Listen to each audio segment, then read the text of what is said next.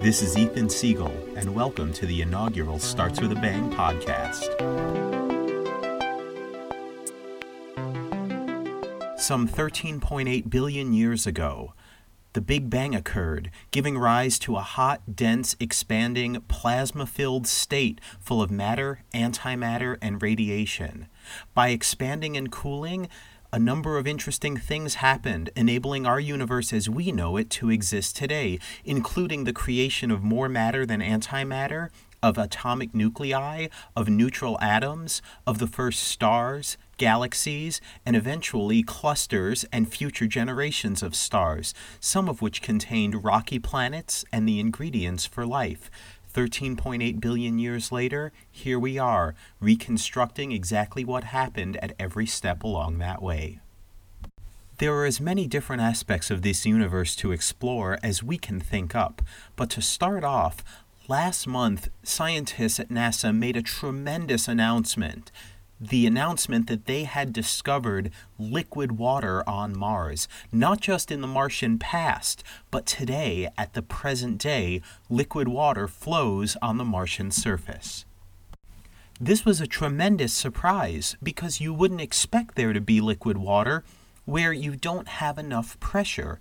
You'll remember that water can exist in three states solid, liquid, and gas. But in order to exist in the liquid phase, it needs to have a certain amount of pressure. If the pressure is too low, such as in the vacuum of space, you can only have water in the solid ice phase or in the gas water vapor phase. This is why when astronauts expel their urine into space, what happens to that liquid? Well, first it boils, turning into the vapor phase, and then it freezes, creating a bunch of ice snow crystals, which is what astronaut urine looks like. On Mars, the atmospheric pressure is only 1 140th, less than 1% of what it is here on Earth, insufficiently large to have liquid water. So the discovery of liquid water should come as a bit of a surprise.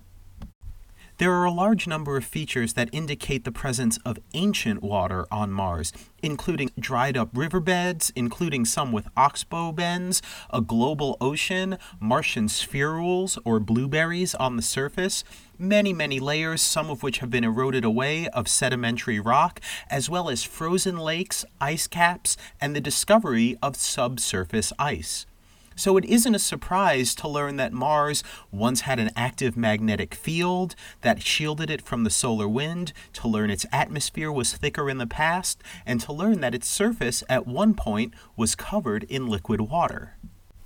But even at the bottom of the deepest pits on the Martian surface, there isn't enough atmospheric pressure to create liquid water today. So, how would it exist? How did we discover it?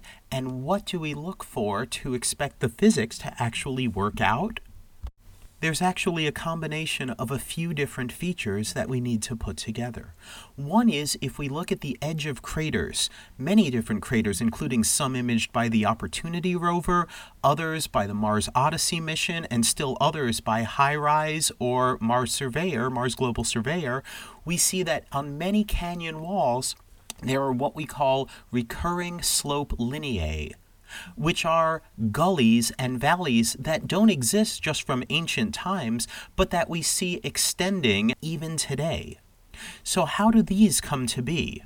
These recurring slope lineae, they appear to be valleys or gullies in the Martian surface today, but we see them that we see them grow, we see them extend further down. And what's more is when we look at them, we say these could be avalanches or this could be flowing water taking them downstream. How do we tell the difference? Well, one difference is we look at seasonality, the other difference is we look at deposits. We can look at the molecular composition of these gullies both before and after they were extended further down. And what we see is that these are not avalanches. What we see due to perchlorate explorate salt deposits is that, in fact, yes, we had flowing water that then evaporated or boiled away, but was at time part of this briny, briny liquid that flowed farther down the mountain. And by making topographic maps of Mars, we've been able to confirm that this is, in fact, the case, that things are flowing downwards. Now, the salt tells us something else very interesting that we might not have realized. Just like when you sprinkle salt on your ice filled driveway in the winter to melt the ice, you can do that on Mars as well, except in the opposite direction, where you couldn't have water in its liquid phase that was pure water, if you have it be salty enough, briny enough, if you have it filled with these other molecules, not only does the melting point change and the boiling point change, but also the pressure at which you can have liquid water changes as well. So, all of these features combined is what allows us and enables us to have liquid water flowing on the Martian surface today under the right conditions.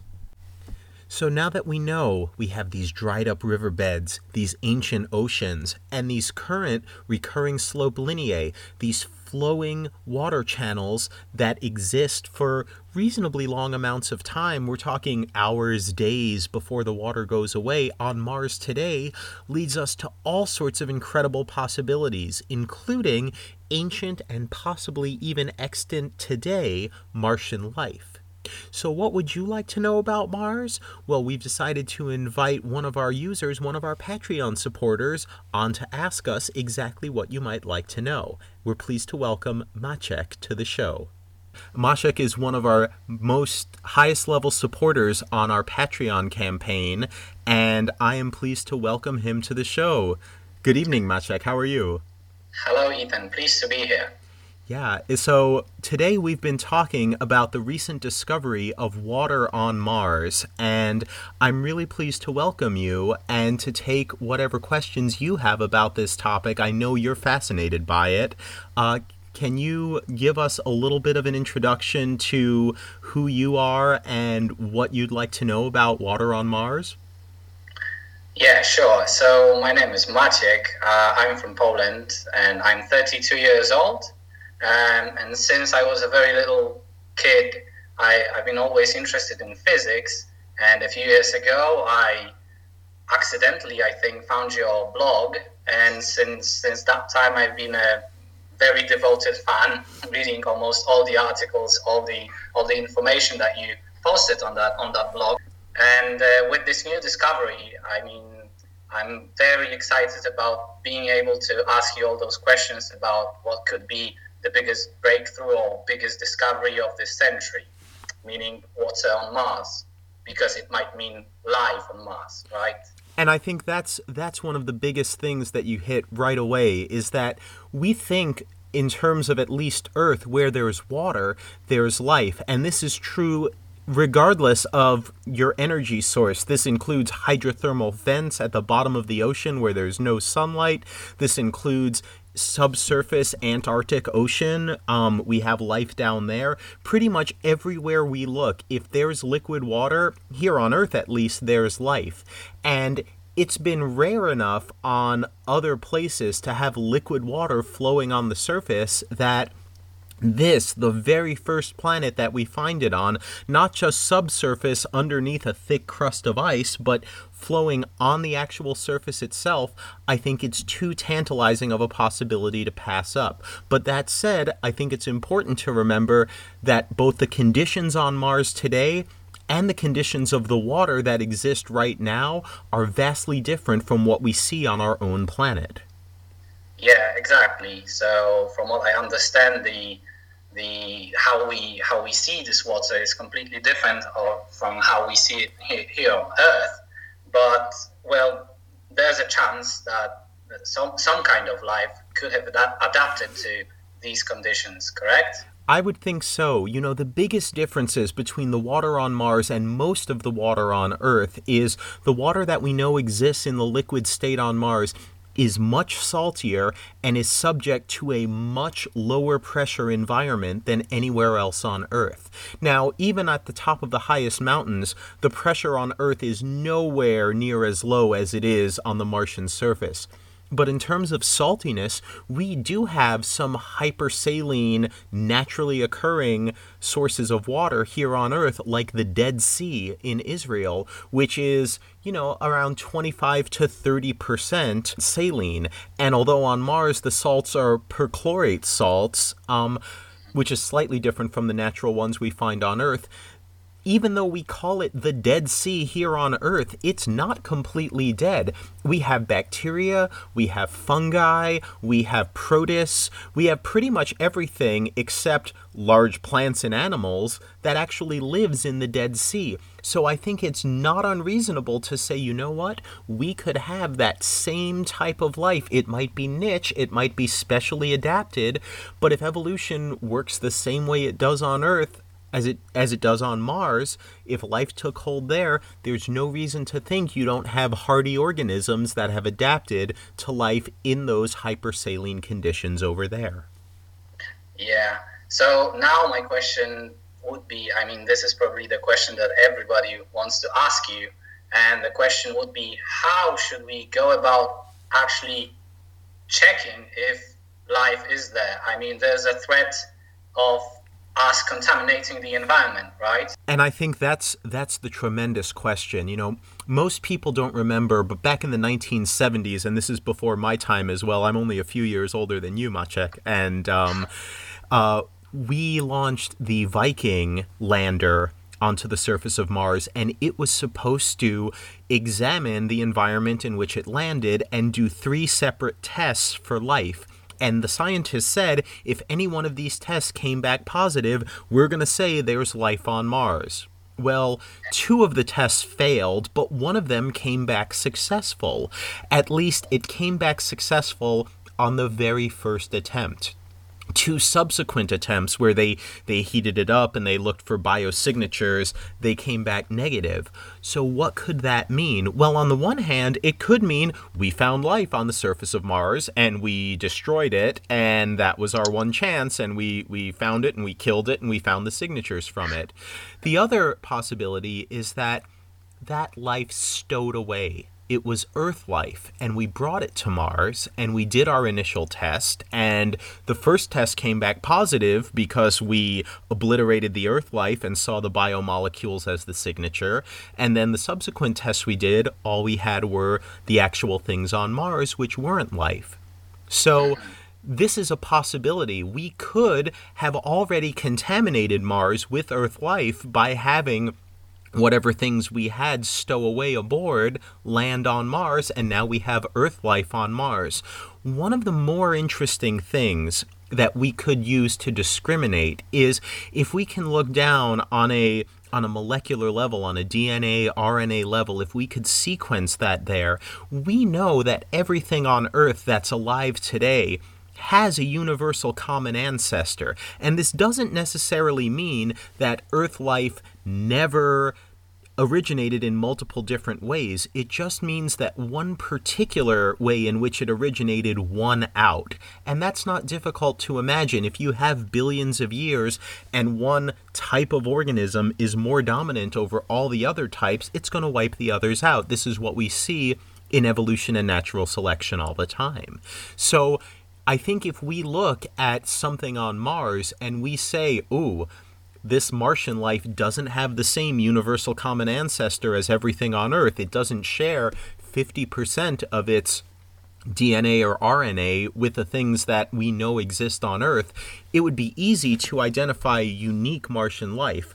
What we don't want to do, though, is bring Earth life there and say, oh, we found life on Mars, it's ours, and we have contaminated and outcompeted everything that was already there. We don't want to contaminate an already inhabited planet before we know. So, how would we go about checking that out? Well, the easiest way to do it would be to send a human. Because things that are hard for robots to do are easy for humans to do. You bring a human in a decontaminated suit and say, hey, grab some water, grab a microscope, grab a scanning tunneling electron microscope.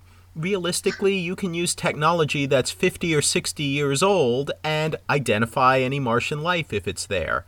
Now, this is tougher for robots to do, and it's a lot cheaper to send robots than it is to send humans, and it's a lot safer to send robots than it is to send humans. Um, but I think it's our fear of contamination, our inability to properly, fully decontaminate any equipment that we would send up there, um, that's really preventing us from looking for unique, indigenous to Mars life there now. In fact, all the things we're telling our rovers on the surface, like curiosity and opportunity, is you stay away. You stay away from this area that might have these recurring slope lineae with the perchlorate salts that could contain life. Because if you show up there, you could bring Earth life there, and then we'll never know because you've contaminated it. Do you think in the like near future we will be able to somehow convince the, the powers that be uh, that it's actually worth sending humans to Mars? I mean, do you think it's like reasonable to think it will happen in the next few years, or do you think we'll have to wait for it or like 20 or 30 years? Because from what you're saying, we have the technology, but there's apparently no will to go there. Okay, so maybe you can answer this. Yeah, I think I can take that on. You know, when you say will, will doesn't mean just for everyone listening. Will doesn't mean there aren't people willing to go. Will doesn't mean there aren't people willing to work on this to send people there. What will means is are we as a people of the world of of whatever government you're a part of are we willing to invest all of this money and take all of this risk to say we're going to put humans on Mars and this can't be something that takes as history has shown us 30 years to make happen. We need we need a plan where we're going to have committed funding over a period of about a decade. And to realistically get humans to Mars to do these tests, that's going to take on the order of about a $100 billion. It's going to take on the order of a $100 billion spent over the span of 10 years. And can we do that? Can we do that just on a purely scientific level because we want to know the answer to these questions, because we want to make the discoveries, and we're willing to take whatever technological benefits come out of learning how to do this and investing in this out of it? That we're willing to take those benefits even though we don't know what they are? I would like to see that answer be yes. I don't know that in our political climate today, in the economic climate we have today, that the answer is going to be yes. But I'm optimistic that by time the decade is out, that people's imaginations are fired enough, that that we're curious enough, and that this is something that we just need to know as a species. That I'm optimistic that we can band together and make this happen. I would love to see an international effort between all the different space agencies China, Japan, Russia, the European Space Agency, and NASA. I would love to see everyone band together and say this is going to be an international effort to send humans to Mars, and we're going to figure this out. Yes, I'd love to see that as well. So let's hope it, will happen soon. I, um, I think I'm going to hope for that as well. So yeah, we are we are running a little short on time, but I do know that you have a few questions that really extend beyond Mars, uh, far into the cosmos, that you wanted to ask a few questions about, and I wanted to definitely provide you with an opportunity to do so. All right, so I'm, I'm glad to hear that because there's one one thing I always wanted to know, and I don't think it was actually mentioned in any on your of your posts because it's not actually an answer to a to a question. It's more like your thoughts on the future developments in, in physics in general. Because what I wanted to know is when do you expect we'll have the next big breakthrough in in physics? And by big breakthrough, I mean when do you think we'll learn something significant about dark matter, dark energy? Maybe when when do you think we'll find some new particles beyond the standard model, or maybe learn what caused the inflation? I mean, the biggest questions in, in physics. Okay. When do you think we can expect that? That's that's a huge question, and so you're asking me to speculate, and because yeah. you asked, I'll do it. So we're asking, okay, we have the standard model of elementary particles. We have the quarks, we have the leptons, we have the bosons, right? All of these have been anticipated since the 1960s and 70s. And with the discovery of the Higgs a few years ago, we found them all. Now, we've gotten some surprises over that time as well. We've discovered that the majority of mass in the universe is not any of these standard model particles, but is some type of dark matter. And that that's a bit of a surprise. We discovered only in the late 1990s that the universe's expansion is not slowing down because the gravitation from all the matter in the universe is working to slow it down, but rather it's speeding up. The universe is accelerating due to some unknown form of dark energy. We know there's a matter antimatter asymmetry in the universe. We have a universe that has more matter than antimatter in it, and we do not have a good explanation for it. We also have a universe that started not with the Big Bang, but with an inflationary state before it. And so these are all big open questions. So, what do we expect the next advance to come from? Well, people who are working at the LHC are extremely optimistic that the LHC will uncover something new. And I'm not. I think it's their job to be optimistic because if all they find is the Higgs and standard model particles, then they don't have a very good argument for saying, let's build another bigger one or one we can study things at even greater precision because the standard model works too well at these energies. But I do think there's a very low energy thing that offers a hint. There are actually two. One is we have this argument, we see this thing called CP violation in particles. We see it in the weak nuclear interactions, where if you have a particle that decays, imagine imagine take your right hand and imagine your right hand is a particle. You've got your thumb pointing up and your fingers curl around your thumb. So what you see is this particle spins in the direction of your fingers, which is counterclockwise for your right hand, and it's going to decay in the direction of your thumb. So let's say it's going to decay upwards. Now, if you had an antiparticle for this, it's possible that the antiparticle, if you replace this particle with an antiparticle, that maybe it wouldn't curl the way your right hand curls. Maybe it wouldn't spin counterclockwise. Maybe it wouldn't decay upwards. That's what we call charge conjugation or C symmetry. If everything is the same, if it, it, does curl that way, it does spin that way, and it does decay along the direction of your thumb, then C is conserved. But if not, C is violated. You can also imagine there's a symmetry called P symmetry or parity symmetry. This is reflecting it in the mirror. So if in addition to your right hand being held up, you held your left hand up with your thumb up, you would see, like, oh, right, the thumbs point in the same direction, but instead of my right hand, the fingers curling counterclockwise, with my left hand, the fingers curl clockwise. That's P symmetry. So if you reflected this in the mirror, you would have P symmetry. And if you did two things, if you said, I'm going to replace particles with antiparticles and reflect them in the mirror, then I can have both C and P together. Now, you would expect that if you replaced particles with antiparticles and you reflected them in the mirror, that you would say, oh, yeah, that looks just like I expect it to. But sometimes your particles don't do the same things as your antiparticles in a mirror do, and that's called CP violation. Now, in the weak nuclear interactions for radioactive decay, CP is violated. For the strong nuclear interactions, the interactions mediated by the gluons, we don't see CP violated. And that's troublesome because in the standard model, you can write down a term for CP violation and you don't expect it to be small for any particular reason.